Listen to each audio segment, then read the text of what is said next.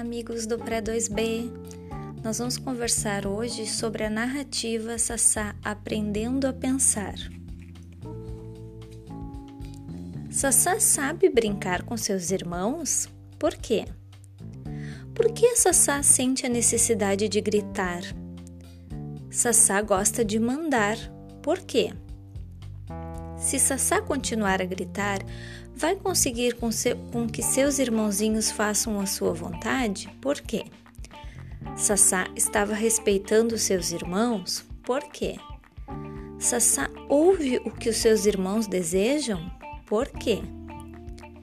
O que você faria se estivesse no, no lugar dos irmãozinhos de Sassá? O que Sassá fez para os irmãozinhos ficarem tão chateados? Como Sassá poderia ter falado com seus irmãozinhos para que eles não ficassem tão chateados e não a deixassem sozinha? Como você se sente quando é obrigada a fazer algo de que não gosta? Sassá conseguiu o que queria ao gritar e fazer birra?